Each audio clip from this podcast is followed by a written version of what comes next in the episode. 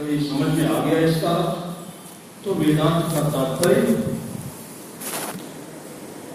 उसका जो वेदांत का ताला है, वो आप खोल सकते हैं। आराम से। चाबी है तो ताला खोलने में क्या देर लगती? तो ये वेदांत की चाबी है, कुंजी है। ओम पूर्ण मदद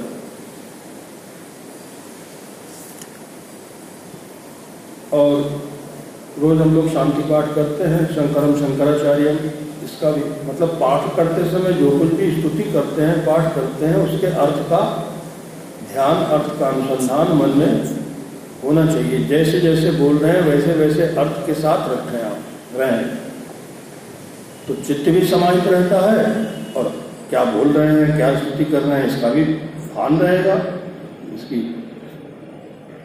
जानकारी रहेगी। तो सजगता रहती है, चेत, चेतनता रहती है। भगवान शंकर ही शंकराचार्य के रूप में आए हैं। शंकरम शंकराचार्य। वह शंकर जो शंकराचार्य के रूप में जगत गुरु आद्य शंकराचार्य के रूप में आए हैं, उनको केशवम बादरायणम और केशव भगवान विष्णु, वही बादरायण वेद व्यास के रूप में, बादरायण वेद व्यास जी का एक नाम है। तो विष्णु ही बादरायण के रूप में आए हैं, उन बादरायण को विष्णु रूप बादरायण को, भगवान वेद व्यास जी को। कौन है ये दोनों? कहते शास्त्र सूत्र भाष्य कृतव सूत्र और भाष्य के करने वाले, सूत्र लिखा वेद व्यास जी ने और उस पर भाष्य शंकराचार्य तो ये सूत्र और भाष्य के करने वाले, बनाने वाले, लिखने वाले, इन दोनों को वंदे। मैं वंदना करता हूँ इन दोनों की। भगवंतो दोनों भगवान है, भगवत स्वरूप है, ईश्वर स्वरूप है, ईश्वर तुल्य है। पुनः पुनः बार बार मैं इनकी वंदना करता हूँ। और दक्षिणामूर्ति भगवान की, जो भगवान शिव के ही अवतार हुए हैं, भगवान शंकर ही इसीलिए वो शंकर जगत बंद जगदीशा, सुर नर मुनि सब नाम शीशा मानस में आता ना शंकर जगत वंदे जगदीशा, सुर नर मुनि सब नाम शीशा तो शंकर जी आदि गुरु है, सृष्टि के प्रारंभ में। जब ऋषियों की, मुनियों की सबकी सृष्टि हो गई तो फिर भगवान शंकर ने सबको उपदेश किया है, दक्षिणामूर्ति रूप में प्रकट होकर के। क्योंकि लोगों को पता नहीं लग रहा था कि क्या करना है। तो दोनों प्रकार का निवृत्ति पारायण उपदेश और प्रवृत्ति पारायण उपदेश, दोनों तरह का उपदेश जो वेद में है तो वो उपदेश भगवान शंकर ने किया था। तो कहते ईश्वरो गुरु आत्मेति ईश्वर गुरु आत्मा इति। ये जो ईश्वर, गुरु और आत्मा तीन हो गए ना ईश्वर गुरु जी और हमारी आत्मा मूर्ति भेद विभाग ने ये मूर्ति को लेकर के, आकार को लेकर के, शरीर को लेकर के जो ये विभाग है, इसका खंडन करने वाले निरसन विभाग ने माने, इसका निरसन करने वाले, इसका खंडन करने वाले, इसको विभाजित करने वाले, अर्थात भेद को हटाने वाले, ये जो उपाधि को लेकर के ईश्वर उपाधि, गुरु उपाधि आत्मा उपाधि, जीवात्मा उपाधि, इन उपाधियों को लेकर के जो भेद है तो मूर्ति भेद विभाग ने ये मूर्ति भेद का निरसन करने वाले, खंडन करने वाले व्योमवत व्याप्त देहाय दक्षिणामूर्त है ऐसे व्यापक आकाश की तरह व्यापक शरीर वाले दक्षिणामूर्ति भगवान को नमस्कार। है आइए भगवान वेद व्यास जी के द्वारा विरचित महाभारत के भीष्म पर्व के अंतर्पाती श्रीमद भगवद गीता। भक्ति योग नामक द्वादश अध्याय।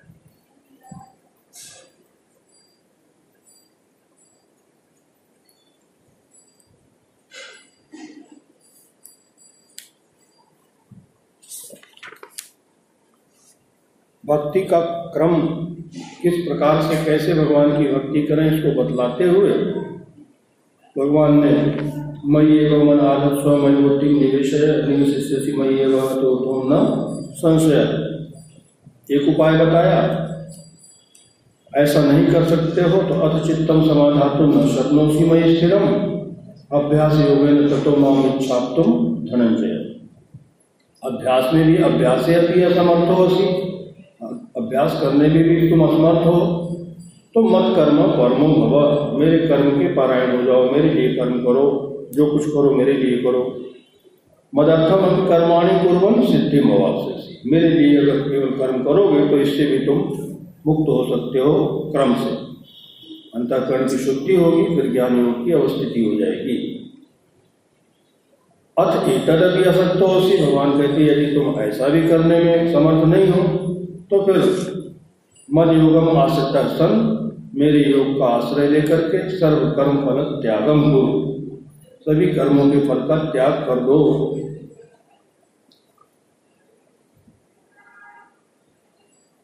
यथात्मवाद संजचित होकर के, अर्थात वसीभूत मन वाला होकर के, अपने मन को अपने वश में करके सभी कर्मों के फल का त्याग कर दो।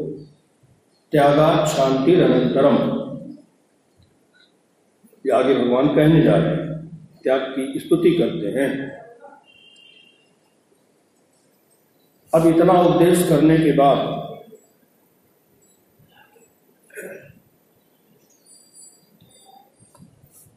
सभी कर्मों के फल के त्याग की स्तुति करते हैं भगवान, प्रशंसा करते हैं।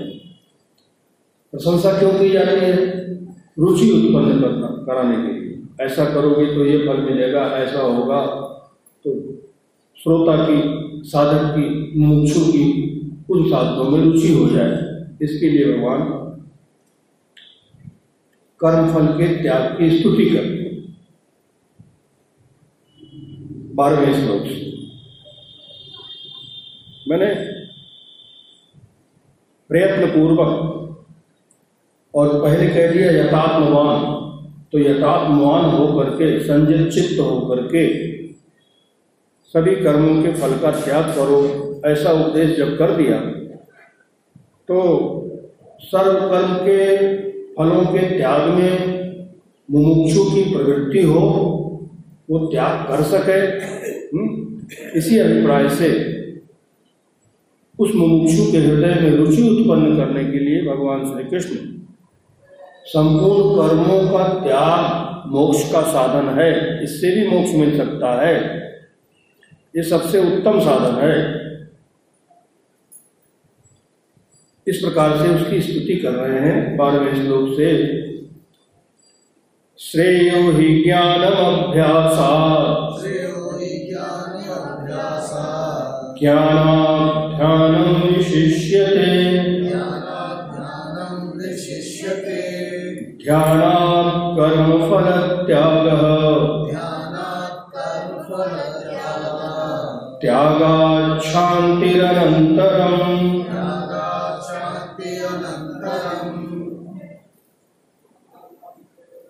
शांति शांति जो यहाँ हुआ है, शांति है। पदच्छेद करेंगे तो शांति हो जाए। व्याकरण में एक सूत्र आता है स्वस्थ छोटी सकार को छकार हो जाता है, ऐसी संधि होने पर श्रेय। श्रेय ही ज्ञानम। ही। ही क्यों कह रहे हैं भगवान?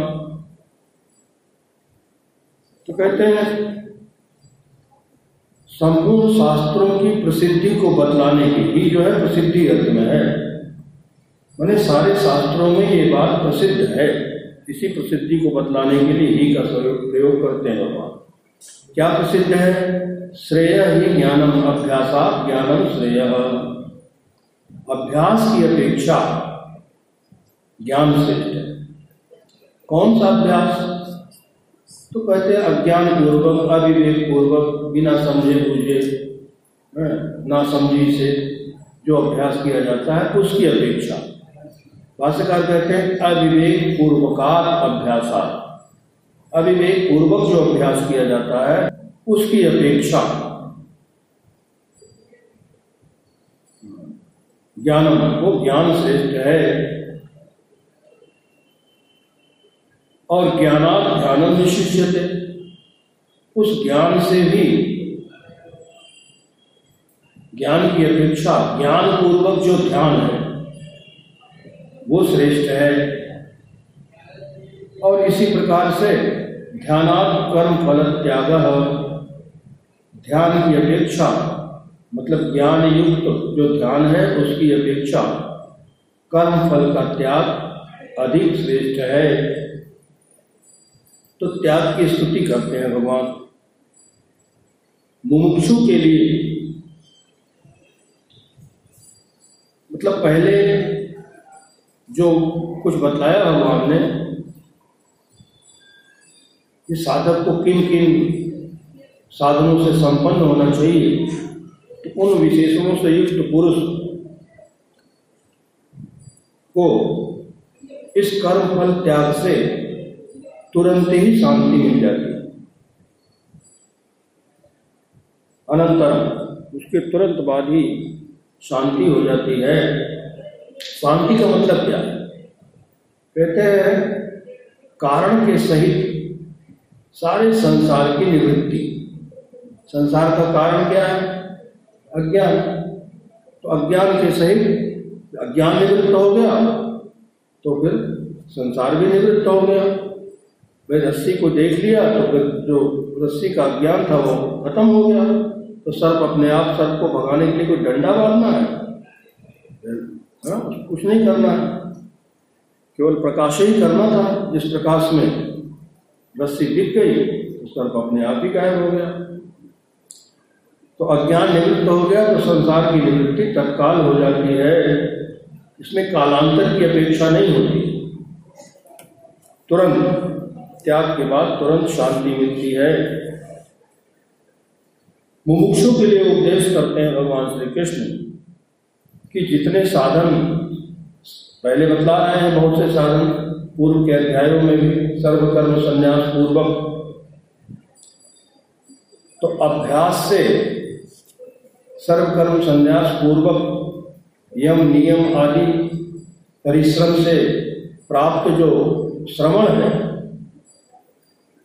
क्योंकि ये सब साधन होते हैं, तभी श्रवण में प्रवृत्ति होती है। साधन चतुष्टय जो संपन्न होगा, वही अथा तो ब्रह्म जिज्ञासा, उसी में ब्रह्म की जिज्ञासा होगी। इसलिए बहिरंग जितने साधन हैं और अंतरंग जितने साधन हैं, इन दोनों साधनों से संपन्न मुमुक्षु ही वेदांत श्रवण का मुख्य अधिकारी माना गया है। बहिरंग साधन, सत्कर्म, योग और भगवान की भक्ति, उपासना, ये बहिरंग साधन है। ये साधन जब हो जाएगा, तब अंतरंग साधन, विवेक वैराग शम, दम उपरति दीक्षा श्रद्धा, समाधान, ये सब संपत्ति और मुमुक्षा ये जाग जाएगी। ये ये चार साधन संपत्ति, साधन चतुष्टय से वो संपन्न हो जाएगा। इसको भी बहिरंग ही माना है। एक तो परंपरा साधन हो गया और ये साधन चतुष्टय, बहिरंग साधन हो गया। जब बहिरंग साधन से संपन्न होगा साधक तब उसके, उसकी प्रवृत्ति अंतरंग साधन में होगी। अंतरंग साधन है श्रवण, मनन और निधिध्यास इस प्रकार से श्रवण आदि के अभ्यास से ज्ञान श्रेष्ठ है। श्रेयो ही ज्ञानम अभ्यास ये जो अभ्यास है, श्रवण आदि का अभ्यास, श्रवण आदि का अभ्यास कहने से उसमें नीत हो गया यम नियम इत्यादि साधनों से संपन्न है। क्योंकि भगवान पहले ही बोला है यथार्थवान तो जो संजत है, संजत चित्त है तो ऐसे सब श्रवण इत्यादि का जो अभ्यास है, उसकी अपेक्षा से ज्ञान श्रेष्ठ है। तो ज्ञान क्या है? मतलब श्रवण और मनन से सहकृत श्रवण और मनन के द्वारा जो श्रुति ने उपाय बताया, उस उपाय के द्वारा ब्रह्मात्मिक ज्ञान, ब्रह्म और आत्मा की एकता का ज्ञान, ये ये मोक्ष का श्रेष्ठ साधन है। अभ्यास की अपेक्षा भी ज्ञान मोक्ष का उससे अधिक, उससे श्रेष्ठ साधन है। तो अभ्यास की अपेक्षा ज्ञान श्रेष्ठ है। और ज्ञान की अपेक्षा कहते ज्ञान ध्यान विशिष्यते। ज्ञान में जो प्रतिबंध है, अथवा जो प्रतिबंध बार बार खड़ा करता रहता है, उसको हटा करके क्योंकि तो प्रतिबंध हटाने का साधन है ध्यान इसीलिए ज्ञान, जो ज्ञान प्रतिबंध से युक्त है, प्रतिबंध विशिष्ट जो ज्ञान है, उसकी अपेक्षा है ध्यान वो ध्यान श्रेष्ठ है। ध्यान क्या है? तो कहते हैं सजातीय प्रत्यय की आवृत्ति। हाँ? बार बार एक ही प्रतीति हो, ऐसी उसकी आवृत्ति ध्यान चाहे यहाँ तो सगुण का ही ध्यान भगवान बता रहे हैं, क्योंकि विश्वरूप परमात्मा का ही ध्यान कह रहे हैं। तो केवल अपने इष्ट की ही वृत्ति बने अंतकरण में। अन्य सभी वृत्तियों का निराकरण हो जाए, कोई दूसरी वृत्ति न बने। ये ध्यान है। ध्यान लग जाता है तो फिर ध्यान के बाद समाधि। तो सजाती वृत्ति की आवृत्ति रूप जो ध्यान है, वो श्रेष्ठ है, ज्ञान की अपेक्षा। मतलब जिसमें ब्रह्माकार वृत्ति निरंतर बनी रहती है, अटूट, तैल धारावत, उसी को ध्यान कहते हैं।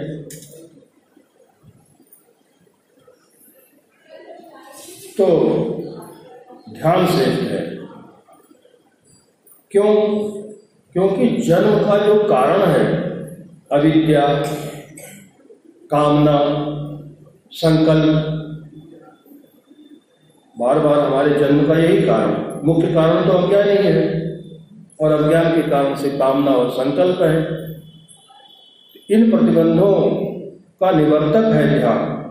ध्यान के द्वारा ये सब प्रतिबंध दूर हो जाते हैं। इसीलिए ये ज्ञान की अपेक्षा श्रेष्ठ साधन है। तो ये ध्यान से भी कहते हैं, ध्यानात् कर्म फल त्यागा ऐसे ध्यान से कर्म फल का त्याग श्रेष्ठ है। तो चूँकि पहले ही अब मन का स्थिर होना वैसे भी बड़ा मुश्किल है, बहुत कठिन है। मन की निश्चलता, स्थिरता और फिर विजातीय प्रत्यय जो विपरीत प्रत्यय है, उसका निवारण करना तो और भी कठिन है। और ध्यान ध्यान तो केवल नित्य निरंतर प्रयत्न से ही संभव हो सकता है। निरंतर प्रयत्न करना पड़ेगा ध्यान के लिए, तभी तो सजाती प्रत्यय होगा। इसलिए ध्यान और भी क्लिष्ट है। तो फिर क्या करें? यथाशक्ति जितने भी कर्म किए गए हैं उन कर्मों के फल का त्याग। उसमें कोई परिश्रम नहीं, कोई प्रयत्न नहीं। ये श्रम से सभी प्रकार के प्रयत्न और परिश्रम से रहित है। इसमें क्या करना कर्म फल का त्याग कुछ करना ही नहीं नहीं चाहिए। तो ये मोक्ष का अंतरंग साधन है, कर्म फल का त्याग। इसीलिए ध्यान की अपेक्षा भी भगवान श्री कृष्ण ऐसे फल के त्याग को, की स्तुति करते हुए उसको सबसे श्रेष्ठ साधन बता रहे हैं। यद्यपि कामना का नाश होना ऐसा ध्यान जिसमें कोई कामना नहीं, और कर्म फल का त्याग है तो दोनों समान ही लेकिन फिर भी क्योंकि कर्म फल के त्याग ध्यान में तो परिश्रम है ध्यान में तो प्रयत्न है विजातीय प्रत्यय को हटाना पड़ेगा बार बार बैठ रहे भगवान का ध्यान करने और ध्यान आ रहा है किसी और चीज़ का। हम्म, घर संसार का। तो उसको बार बार प्रयत्न से हटाना और भगवान पे ध्यान लगाना सजाती प्रत्येक उत्पन्न करना। तो उससे कठिन है। फिर भी क्योंकि कर्म फल के त्याग में कोई परिश्रम नहीं है, इसलिए उसके श्रेष्ठ साधन है। और सर्व कर्म फल का त्याग करने के बाद त्यागा शांति अनंतरम।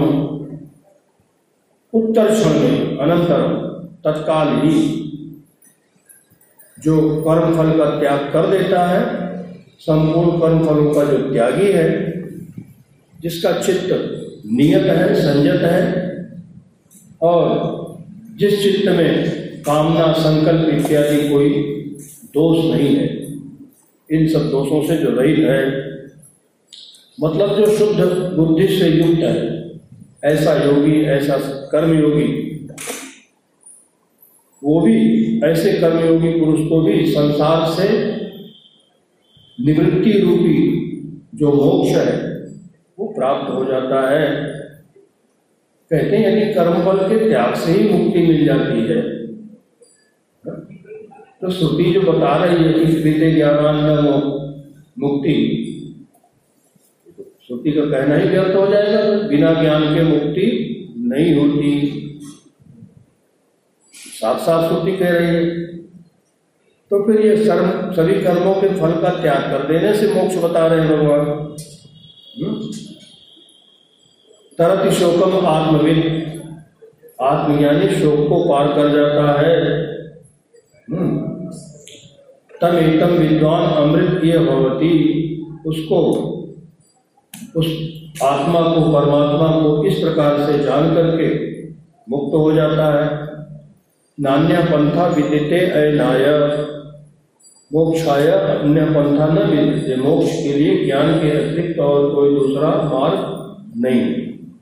ये सारी की सारी श्रुतियाँ ज्ञानात एवं तो कैवल्यम कैवल्यम, मोक्ष तो केवल ज्ञान से ही मिलता है कितनी श्रुतियाँ हैं इस बात को बतलाने वाली कि मोक्ष केवल ज्ञान से होता है मोक्ष का दूसरा और कोई उपाय नहीं है तो ज्ञान से मुक्ति होती है?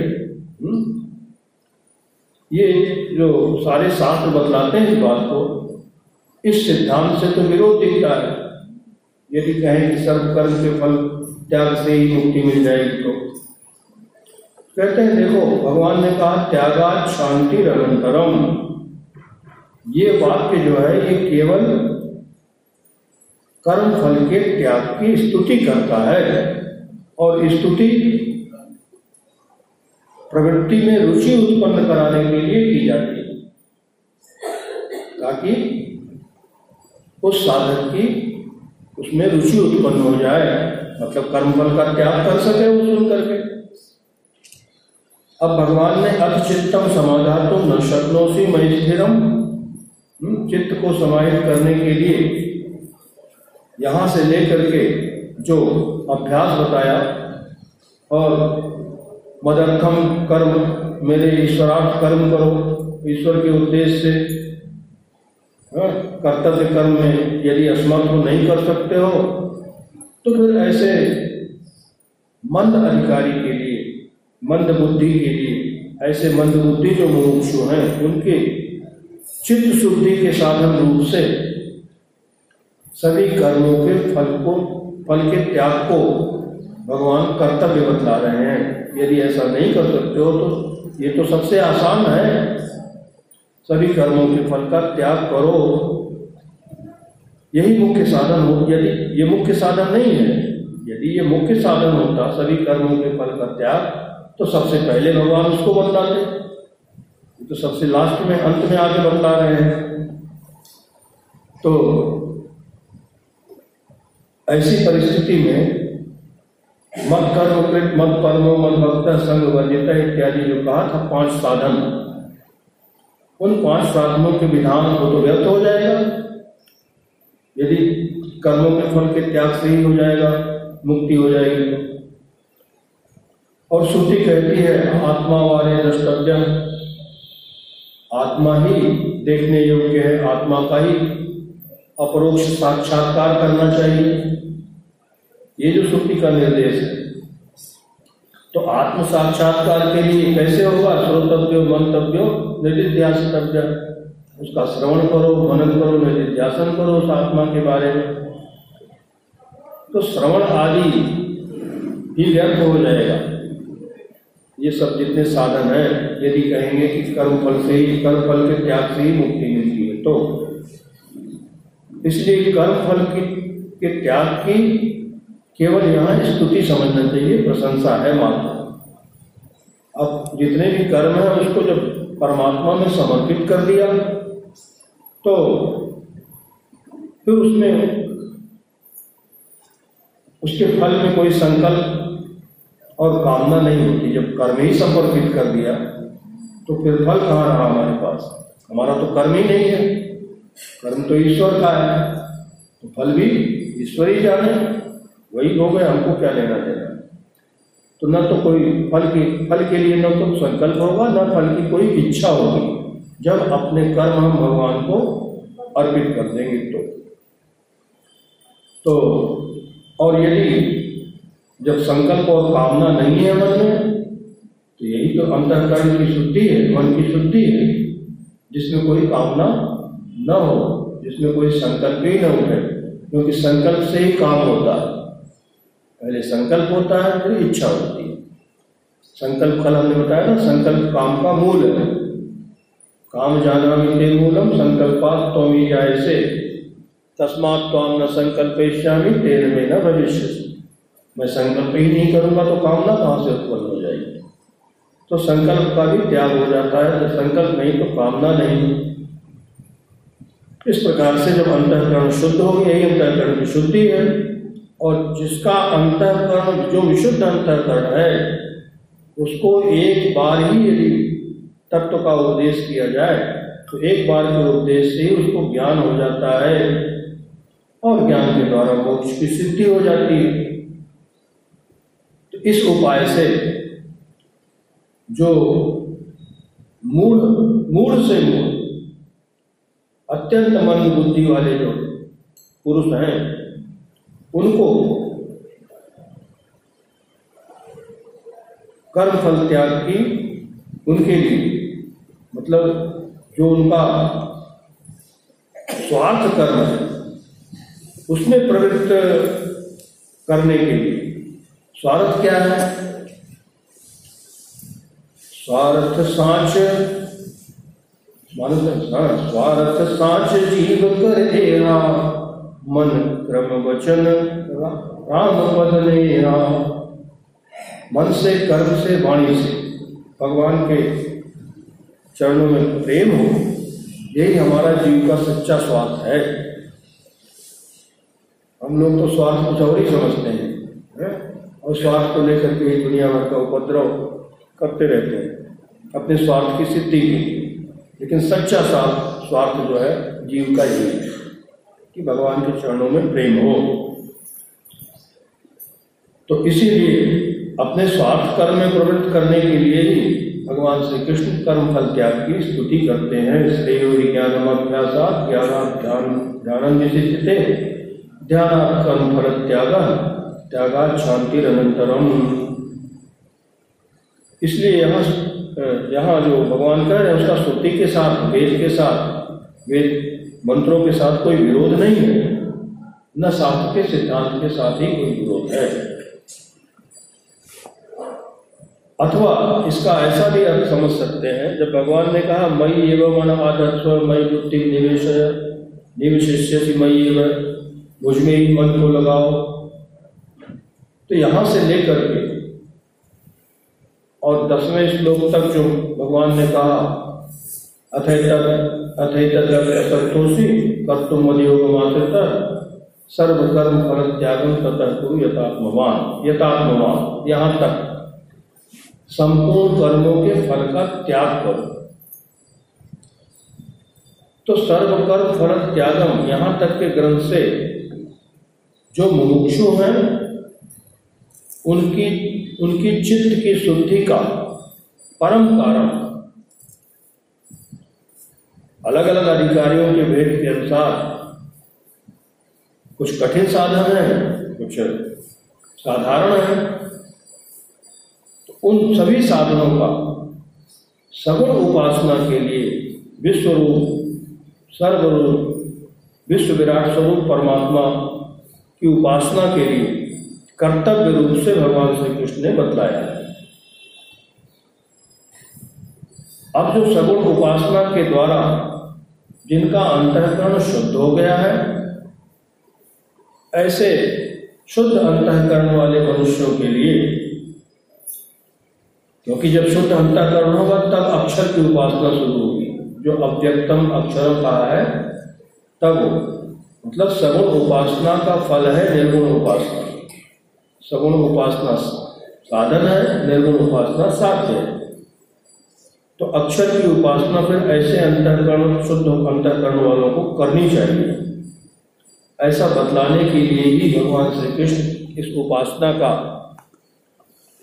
जो श्रवण इत्यादि आगे उत्कृष्ट साधन है, उसी का प्रतिपादन करने के लिए यहाँ श्रेय ज्ञानम अभ्यासा, ज्ञानम इत्यादि वाक्य बोलते हैं। तो शुद्ध अंतकरण वाला जो साधक है, मुमुक्षु है, उसके लिए तो अभ्यास। मतलब श्रवण आदि का अभ्यास। परमात्मा के बारे में सुनना, भगवान के बारे में श्रवण करना, यही श्रेय साधन है। यही उसके लिए, जिसका अंतकरण शुद्ध है। यानी सगुण उपासना की अपेक्षा ये श्रेष्ठ है। अभ्यास। क्योंकि ज्ञानात एवं तो कैवल्यम ज्ञान से ही मोक्ष मिलता है। ये श्रुति ने ज्ञान का साक्षात साधन मोक्ष का साक्षात साधन ज्ञान है, ये श्रुति ने बतला दिया है। ऐसा निश्चित कर दिया है। तो और उसकी सिद्धि, उस ज्ञान की सिद्धि श्रवण मनन निध्यासन से ही होगी। वही उसका मुख्य साधन है। तो यदि न श्रवण इत्यादि न कर सके तो फिर जितना उपासना भगवान बतला के आ रहे हैं, ये करो ये करो ये करो, ये सब व्यर्थ हो जाएगा। ये इसका कोई फल नहीं, निष्फल हो जाएगा। इसीलिए श्रवण आदि का अभ्यास, इन सब उपासनाओं की अपेक्षा श्रेष्ठ है। तो केवल एक मोक्ष की ही कामना वाला, जो केवल मोक्ष चाहता है, मुझे और कुछ नहीं चाहिए।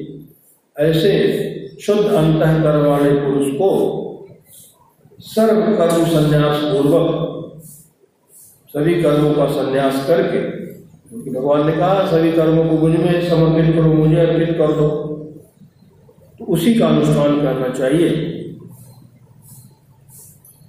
श्रेय ही ज्ञानम अभ्यासा इस वाक्य से यही पता लगता है।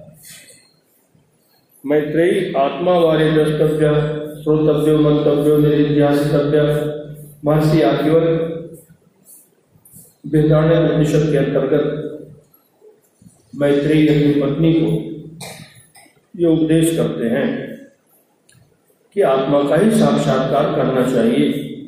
वही खोजने वो योग्य है, वही देखने योग्य है। और संन्यास श्रवणम कुरिया एक छुट्टी का वचन ये भी है कि संन्यास करके श्रवण करे। तो संन्यास संन्यास मतलब सन्यासी बन करके नहीं, कि संन्यास लेकर के ही श्रवण, वो भी ठीक है आप संन्यास का श्रवण कुरिया लेकिन क्योंकि श्रुति का उपदेश किसी सर्व सामान्य के लिए होता है वेद का उपदेश, वेद अपने उपदेशों से किसी को वंचित नहीं रखता तो दूसरे लोग जो सन्यासी नहीं है तो क्या वो श्रवण के अधिकारी नहीं? तो इसीलिए यहाँ संन्यास से श्रवण कुरिया संन्यास का अर्थ होता है निक्षेप, त्याग। तो त्याग करके श्रवण करो। यदि त्याग होगा तभी श्रवण होगा, अन्यथा नहीं होगा। तो त्याग किसका करें? तो कहते हैं जो आपकी मन कल्पित सृष्टि है, जीव सृष्टि जिसको कहते हैं। उसका परित्याग, क्योंकि परमात्मा की सृष्टि का त्याग तो हम कर नहीं सकते। भाई, किस हवा, सांस नहीं लेंगे क्या? चलेंगे नहीं क्या? तो सारा जो संसार का व्यवहार हो तो करेंगे नहीं तो जीवन यात्रा नहीं चलेगी। संसार का त्याग तो बनता नहीं। जो हमारी अपनी कल्पना है जिससे हम राग, द्वेष इत्यादि उत्पन्न करके सुखी दुखी होते रहते हैं। उसका परित्याग करना है। तो कोई भी कर सकता है, जो साधक है। तो संन्यास का ग्रहण करके श्रवण करो, ये श्रुति जो कहती है, अभ्यास से मतलब श्रवण आदि के अभ्यास से, सुनने की अपेक्षा ज्ञान श्रेष्ठ है। क्योंकि उस ज्ञान के द्वारा ब्रह्म और आत्मा की एकता का ज्ञान होगा। इसीलिए अभ्यास की अपेक्षा वो ज्ञान श्रेष्ठ है। क्योंकि यदि अभ्यास के फलस्वरूप ज्ञान उत्पन्न नहीं हुआ तो अभ्यास करना व्यर्थ हो जाएगा। श्रवण इत्यादि का जो अभ्यास है। तो अभ्यास की अपेक्षा ज्ञान श्रेष्ठ है, ये तो कहना उचित ही है। यहाँ भी तद विज्ञानार्थम सर्वमेवा विवच्छेद समेत पाणी श्रोत्यम ब्रह्मनिष्ठम। उपदेव चिंतित ज्ञानम दर्शिनम तो जो ब्रह्म ज्ञानी है, ब्रह्मविद है, उनके पास में जाकर के अनेक बार जब श्रवण करता है साधक मुमुक्षु तो ऐसे मुमुक्षु को अवश्य ही ज्ञान का संपादन ज्ञान की उपलब्धि होती है। इसीलिए अभ्यास की अपेक्षा भगवान श्री कृष्ण कह रहे हैं, ज्ञान श्रेष्ठ है। और अब ज्ञान में प्रतिबंधक है। प्रतिबंध से युक्त कोई ज्ञान है। प्रतिबंध मतलब यही, जो सूक्ष्म कामनाएँ, वासनाएँ हैं, संकल्प है, ऐसा कुछ उसके मन में है। तो वो ज्ञान में प्रतिबंधक है। उसकी निवृत्ति का कारण ध्यान है। ध्यान के द्वारा मतलब सजाती वृत्ति का प्रवाह करके चित्त को अपने ध्यान के वो जो ध्येय है, उसके अनुकूल बना करके जो जो प्रतिबंध है, ज्ञान में जो प्रतिबंधक है उसको दूर करे तो वो इसलिए ध्यान श्रेष्ठ है उसकी अपेक्षा, उस ज्ञान की जो प्रतिबंध युक्त ज्ञान है, वह प्रतिबंध से रहित, उसकी अपेक्षा प्रतिबंध से रहित ध्यान श्रेष्ठ है। और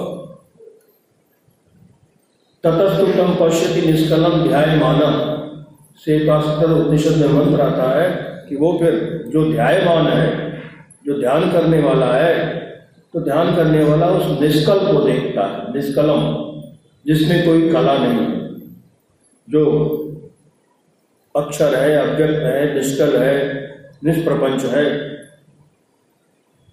तो सभी प्रतिबंधों से रहित जो ब्रह्म का साक्षात्कार है, उसमें हेतु है ध्यान। ये ज्ञान की अपेक्षा ऐसा ध्यान श्रेष्ठ है जिसमें कोई प्रतिबंध नहीं है। और फिर ध्यान की अपेक्षा सर्व कर्म फल त्याग, सभी कर्मों के फल का त्याग।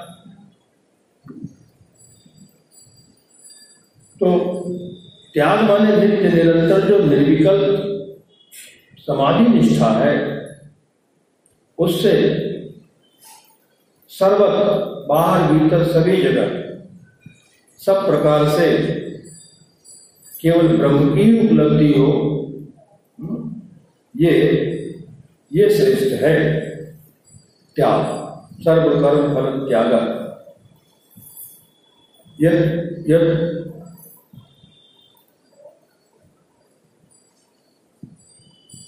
तू अस्य सर्वम आत्मे आत्मैव अभूत। तत्केन कम पश्येत, तत्केन कम चिग्रेत तत्केन कम रसयेत, तत्केन कम विजानीयात। विज्ञातारम अरे केन विजानीयात? जब सब कुछ उसकी आत्मा ही हो गया, है? तो फिर किससे किसको देखे, किससे किसको सुने, किसको किसको, किससे किसका स्वाद ले किससे किसको छुए। अरे, विज्ञाता को कैसे जानेंगे? जो सबका जानने वाला है, उसको कैसे जानो? तो ये स्तुति जो कहती है वो,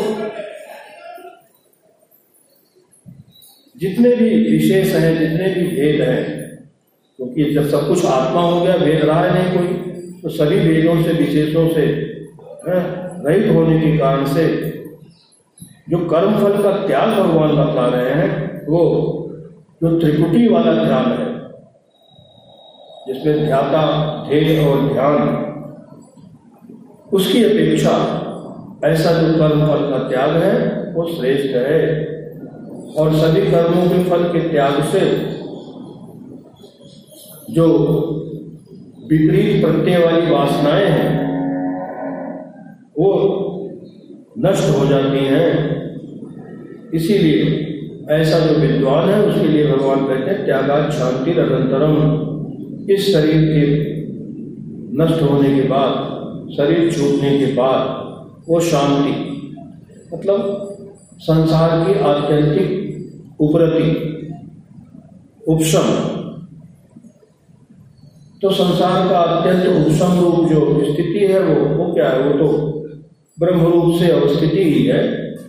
जब संसार नहीं है तो बचा क्या? जब कुछ रहा ही नहीं तो ब्रह्म रूप ही रह गया। यही विजय कैवल्य है। इसी को मोक्ष कहते हैं। तो शरीर छूटने के बाद वो विदेह कैवल्य को प्राप्त कर लेता है। जब तक शरीर रहता है, तब तक वो जीवन मुक्त जीवन मुक्त रहता है। जीवन मुक्ति का आनंद लेता है।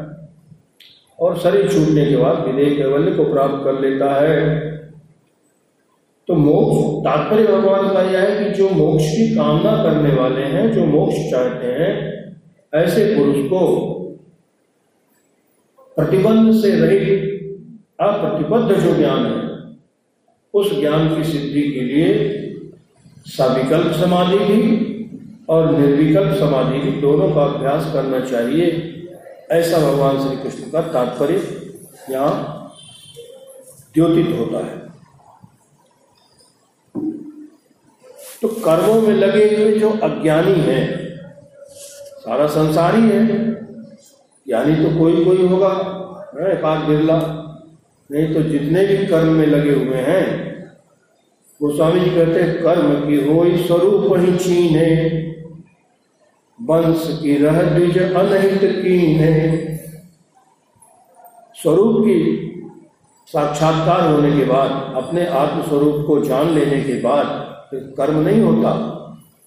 क्योंकि जो आत्मा को जान लिया तो उसने जान लिया कि नहीं, किंचित करो मैं हम, मैं कुछ नहीं करता हूँ। आत्मा में कोई कर्तृत्व तो नहीं है। आत्मा तो निष्क्रिय है। निष्क्रियम, निष्कलम, शांतम, निर्वध्यम, निरंजनम। ऐसे ऐसे विशेषण देती स्तुति जो निष्कल है, निष्क्रिय है, शांत है, निरंजन है, उसमें कोई माया मन नहीं है। हम्म। ऐसा आत्मा का स्वरूप है, जब ऐसे आत्मा को जान लेगा तो उससे कर्म होगा। कर्म होगा मतलब? कर्तृत्व अभिमान पूर्वक कर्म नहीं होगा। कर्म तो होगा ही, जब तक शरीर है, कोई कोई कर्म तो होगा ही। नहीं कक्षित क्षण की जा तो निश्चित कर्म कृत बिना कर्म किए तो क्षण भी कोई नहीं रह सकता। लेकिन अब वो ऐसा तत्वदर्शी जानता है कि मैं कुछ नहीं करता हूँ, नहीं किंचित करो, म्याम युक्तो मन्यत तत्विद सब कुछ करते हुए भी इंद्रिया इंद्रियादेशु वर्तनत धारयन। तो कर्म में लगे हुए जो अज्ञानी उनके लिए जितने उपाय भगवान बतलाते हुए आ रहे हैं, उन सभी उपायों का अनुष्ठान करने में यदि वो असमर्थ है तो फिर सभी कर्मों के फल का त्याग सर्व कर्म फल त्यागम यही उसके कल्याण का सर्वोत्तम साधन है, ऐसा उपदेश भगवान ने किया। इसलिए श्रेय विज्ञानम अभ्यासात इत्यादि के भगवान का ये उपदेश है, ये एक की अपेक्षा दूसरे को श्रेष्ठ बतलाते हुए।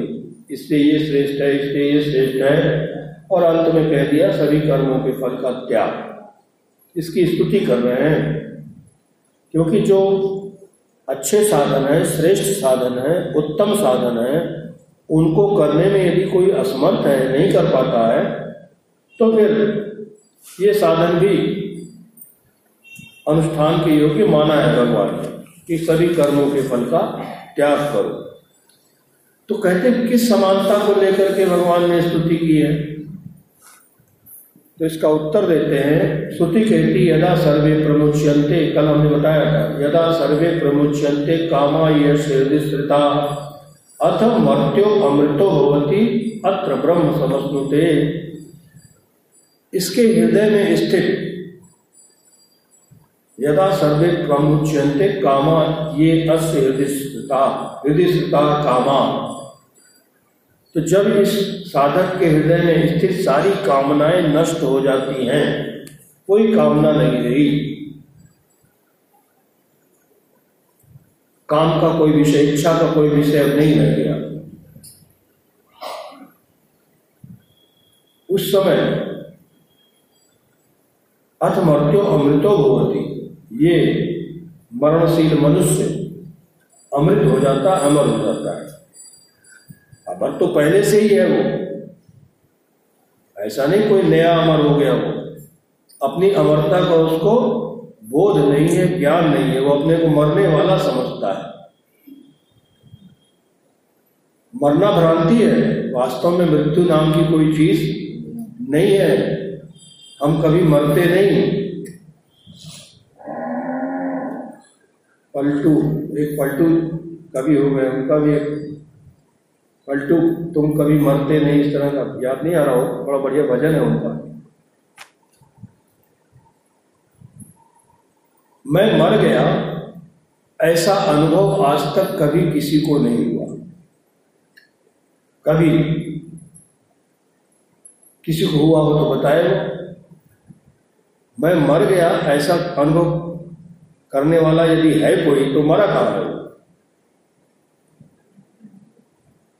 तो ज़िंदा ही है जो बोलेगा कि मैं मर गया। चेतन होगा तभी कहेगा मैं मर गया। तो मरा कहाँ है वो तो ज़िंदा ही है। तो वास्तव में मृत्यु की अनुभूति किसी को कभी नहीं हुई है। ये तो एक भ्रांति है कि हम माने बैठे हैं कि हम मर जाएँगे। वो इसलिए कि हम शरीर के साथ तादात्म करके रहते हैं। मरता तो शरीर है। यहाँ तक कि और शरीर भी कौन सा? स्थूल शरीर। ये जो दिख रहा है, यही मरता है। इसके भीतर जो मशीनरी है, ऊर्जा है, मोटर, इंजन, जिसको सूक्ष्म शरीर कहते हैं, वो नहीं मरता वो तो इसमें से निकल करके देहांतर में, लोकांतर में चला जाता है। हम्म। वो सत्रह तत्वों का जो सूक्ष्म शरीर है अच्छा सामान्य संसारी व्यक्ति भी इस बात को नहीं मानता कि जीवात्मा मरता है। क्योंकि सभी जानते हैं जीव चला गया, जीव निकल गया, है, वो स्वर्ग चले गए, स्वर्गवास हो गया, गए कहीं? ऐसा नहीं मर गए यहाँ से निकल के, इस शरीर से निकल गए। बाकी वो हैं, वो स्वर्ग में है, हम उनके लिए श्राद्ध करते हैं, तर्पण करते हैं, उनके निमित्त से भागवत सुनाते हैं, है? भागवत कथा बैठाते हैं ताकि उनकी सदगति हो, उनकी अच्छी अच्छी जगह जाए कहीं। तो उसके मृत व्यक्ति अगर वो मर ही गया था तो फिर ये सब करना चाहता है कि नहीं? क्यों करते? क्योंकि हमें पता है वो है, हमारे पितर कहीं किसी लोक में गए हैं। तो उसके निमित्त श्राद्ध इत्यादि जो भी वैदिक कर्म है वो हम करते हैं। तो मृत्यु हमारी नहीं होती है आत्मा की कभी हमारी मतलब आत्मा तो जो पैदा हुआ वही मरता है जाता से ध्रुव मृत्यु शरीर पैदा होता है शरीर मर जाता है। हम न पैदा होते हैं तो फिर मरने का क्या प्रश्न है? पैदा होते ही नहीं। तो ये श्रुति जो कहती है कि जिस समय हृदय में स्थित सारी की सारी कामनाएँ नष्ट हो जाती हैं हम्म, और कामनों के नाश से अथ मर्त्यो अमृतो भवती अमृतत्व की प्राप्ति हो जाती है। ये बात प्रसिद्ध है तो जितने भी श्रोत स्मार्ट कर्म है, श्रुति और स्मृतियों में जो कुछ भी कर्म बताया गया है तो उन कर्मों के फलों का नाम ही तो काम है, कामना है। सभी जितने श्रुति, स्मृति, वेद कर्म है, उनका जो फल है, वही तो काम उसी की, फल की इच्छा से ही तो काम करते हैं। कर्म करते हैं। तो जब कामना का त्याग हो गया, काम नहीं रहा फल की कामना नहीं रही तो ऐसे कामनाओं के त्याग से जो ज्ञान निष्ठ विद्वान है, उसको तुरंत ही त्यागा शांति अनंतरम। उसको तुरंत ही तत्काल शांति मिल जाती है। तो अज्ञानी भी कर्म फल का त्याग कर सकता है, करता है। और उसमें भी सभी कर्मों के जो कामना है, वो सभी सभी कामनाओं का त्याग उसमें भी है। अज्ञानी जो कर्म फल का त्याग करेगा तो कामनाओं का त्याग तो वहाँ भी होगा। क्योंकि कामना किसकी? फल की कामना ही तो होती है। जब उसने सभी कर्मों के फल का त्याग कर दिया तो उसमें कामना का त्याग हो ही गया है। तो सभी कामनाओं का त्याग हो गया। इसी समानता को लेकर के भगवान श्री कृष्ण रुचि उत्पन्न करने के लिए हाँ, सर्व कर्म फल त्याग की स्तुति करते हैं। इसमें भाष्यकार ने एक उदाहरण दिया है कि जैसे कहते हैं यथा अगस्तेन ब्राह्मण समुद्र पीता। जैसे कथा प्रसिद्ध है कि अगस्त ऋषि हो गए थे हो गए हैं। अगस्त ऋषि ने एक बार समुद्र को पी लिया था। पूरे समुद्र को। क्या कथा है वो? टिटीरी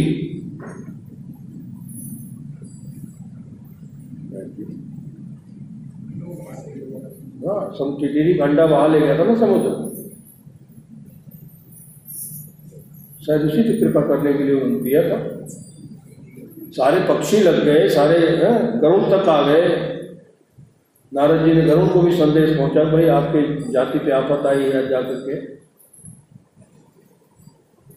शायद वही कारण था बाद में, जब नहीं माना समुद्र, कोई उपाय नहीं हुआ तो फिर अगस्त ऋषि आए हो। तो उन्होंने भी कहा, भाई, दे दो इसका अंडा नहीं क्यों तुम बहा ले गए। तो जब नहीं सुना तो पी गए सारे समुद्र को। अब बताओ, पूरे समुद्र को पी जाना, अगस्त जैसे समर्थ ऋषि तो अगस्त ब्राह्मण ने समुद्र पी लिया था। ऐसा आजकल के ब्राह्मणों की भी समानता, आजकल के जो ब्राह्मण हैं तो ब्राह्मण तो वो भी हैं, जैसे अगस्त ब्राह्मण थे, ऐसे आजकल के भी ब्राह्मण, वो भी ब्राह्मण हैं, दोनों समान रूप से ब्राह्मण हैं। तो अगस्त समुद्र पी गए थे, कभी पी लिया था। तो स्तुति की जाती, उसी ब्राह्मण तो समानता, क्योंकि ब्राह्मण तप बल वृप सदा बरियारा कहते हैं ना, ब्राह्मण जो है अपने तप के बल से हमेशा श्रेष्ठ होता है वरिष्ठ होता है, बलवान होता है, साधनवान होता है। तो ब्राह्मणत्व की समानता को लेकर के स्तुति की जाती है। आज भी ब्राह्मण अरे पंडित जी हैं। है तो है, खाली ब्राह्मण होने के नाते ही, क्योंकि ब्राह्मणों का प्रताप लोगों को मालूम है। भाई ब्राह्मण ऐसे ऐसे कर्म किए इन्होंने।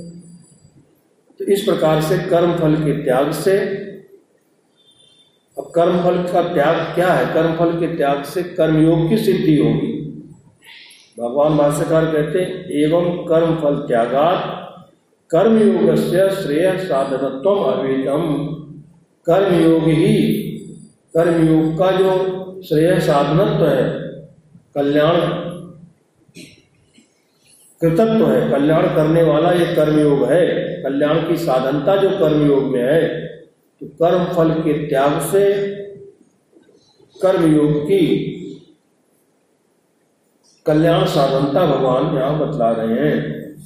इस प्रकार से यदि कर्म फल का त्याग करोगे तो तुम्हारा कर्मयोग जो है वो तुम्हारे कल्याण का साधन बन जाएगा।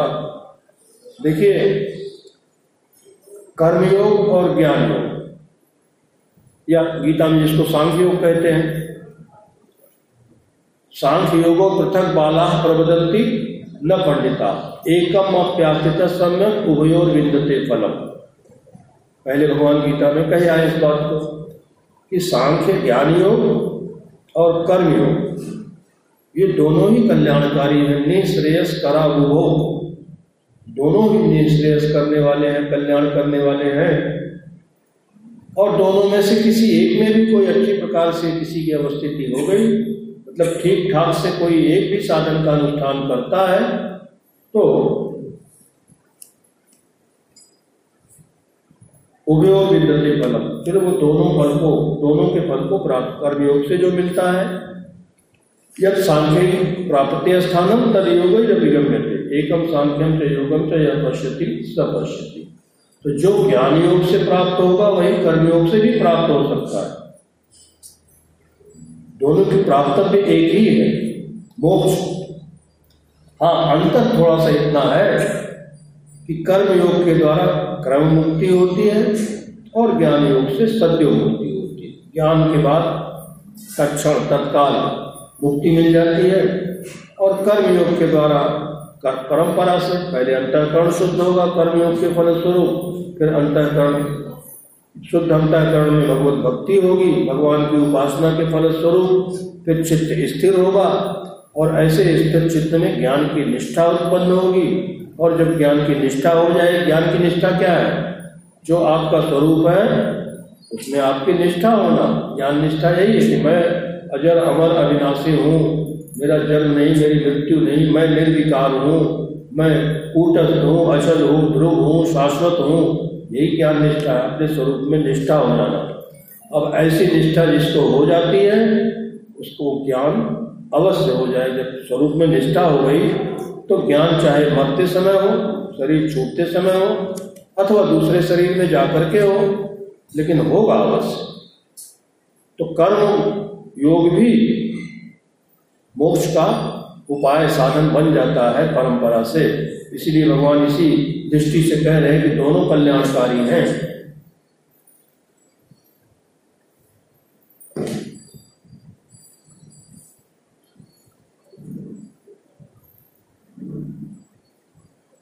इसलिए जो जो संसारी हैं, गृहस्थ हैं, जो, है, वो कर्म तो सभी कर रहे हैं, लेकिन कर्म को समझ के करें। कैसे करना चाहिए? इसका इसका दिग्दर्शन भगवान श्री कृष्ण गीता में कराते हैं। दिखलाते हैं, बतलाते हैं कि कर्म करो तो ऐसे करो। कहते ना, मैं जग में रहूँ तो ऐसे रहूँ, जैसे जल में कमल का बूंद रहे, ऐसे रहना चाहिए। कर्म आपको चिपक न सके, आपसे लिप्त न हो, कर्म आपको बंधन कारक न हो। इसके लिए बुद्धि युक्तो जहाती है, उभे सुकृत दुष्कृते। हाँ? समत्व बुद्धि से युक्त होकर के कर्म करने वाला, पाप और पुण्य दोनों से पार हो जाता है। तो तस्माद योगा जैसे योगा कर्म सुकौशलम समत्व योग उच्चते ये सब। तो यही है कर्मयोग। कर्मयोग के रहस्य को गीता जो गीता के अनुसंधान करने वाले, गीता की उपासना करने वाले, आप सभी से हम यही कहेंगे, क्योंकि संसार से बैराग नहीं हो रहा है संन्यास नहीं ले सकते, संसार नहीं छोड़ सकते तो संसार में रहते हुए ही किस प्रकार से कर्म का संपादन करें, ये आप गीता के द्वारा समझ लें। और हमने तो यद्यप सूत्र रूप में भगवान ने कई जगह एक ही श्लोक में योग को बतला दिया। जैसे ब्रह्मणी आदाय कर्माणी संगम त्यक्वा करो दिया लिखते न स पापे न पद्म पत्र मिवाम पाँचवें अध्याय का दसवां श्लोक। और फिर पाँचवें अध्याय का ग्यारहवा श्लोक, कायेन मनसा बुद्धिया केवल इंद्रिय योगिन कर्म कुरंती संगम त्यक्वा आत्मशुद्ध है अंतकरण की शुद्धि के लिए फल की आसक्ति को छोड़ करके भगवत अर्पण बुद्धि से संपूर्ण कर्मों को करना चाहिए। यही है कर्मयोग। ऐसा कर्मयोग करेंगे तो निश्चित ही अंतकरण की शुद्धि होगी। और अंतकरण की शुद्धि साधक को अभिष्ट है। मन शुद्ध हो गया तो निर्मल मन जन सो मोहि पावा। फिर तो भगवत प्राप्ति सुलभ हो जाती है। समय हो गया है। इसलिए इस प्रसंग को यही विराम देते हुए शेष चर्चा फिर कल करेंगे। ओम पूर्णमद पूर्णमिदम पूर्णा, पूर्णमुदच्यते। पूर्णस्य पूर्णमादाय पूर्णमेवावशिष्यते ओम शांति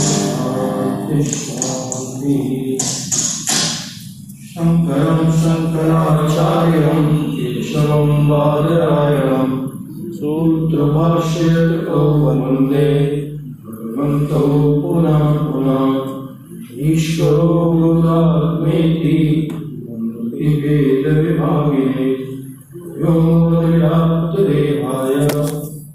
क्षिणामूर्तये नमः।